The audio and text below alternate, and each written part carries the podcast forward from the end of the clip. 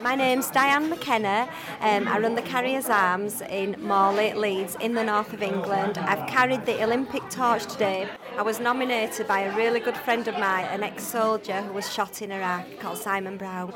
I've also been an Olympic torchbearer today. Uh, within a couple of miles and, and, about 15 minutes of my, my good friend here, Diane, and uh, I must admit I'm just very honoured and very proud to have represented this community and been able to share this amazing day with all these great people. Yeah, I'm a former soldier. Um, I did 13 years uh, in the Royal Electrical Mechanical Engineers. 2006, kind of end of my career. I got injured uh, rescuing six colleagues. I was out on patrol.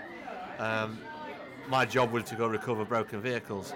Uh, and a vehicle had broken down under fire. I took my crew in to rescue the vehicle with six men on board. Fortunately, we got the six blokes all out alive, but a sniper managed to shoot me in the head as we um, exited the sort of killing zone. The bullet went in my left cheek, came out my right cheek, uh, and did a lot of damage, to be honest. And I woke up in Birmingham 17 days later to the news I'd lost my left eye and I only have 15% vision left in my right eye. Well, it's it's the Carriers Arms in Morley, Leeds, and that's in the north of England, which you can tell by our northern accents.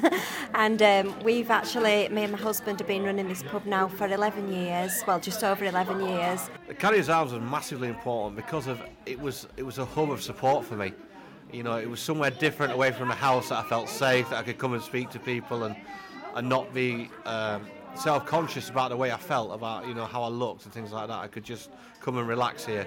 So to have that place where I could relax was was the start of me regaining my confidence. Myself and Simon are holding like a, a thank you party, a thank you party for for our friends, family, customers, and just it's a it's a big thank you good old party food sausage rolls, pizzas. We're having a barbecue outside um, with a DJ starting about six o'clock. The Olympic torch, um, I'll be saving it, in, I'll be showing it in a cabinet, a glass cabinet, but it will be under lock and key. Uh, I'm going to use mine with the work I do to, sh- to help show that you know that you don't have to be special, you don't have to be, you know, have things delivered at a certain time to, to do th- great things and become an inspirational person. Anybody can do it, you know, if you put your heart and soul into what you do. And, and I'll use it as a tool to help me inspire more people to, to help themselves.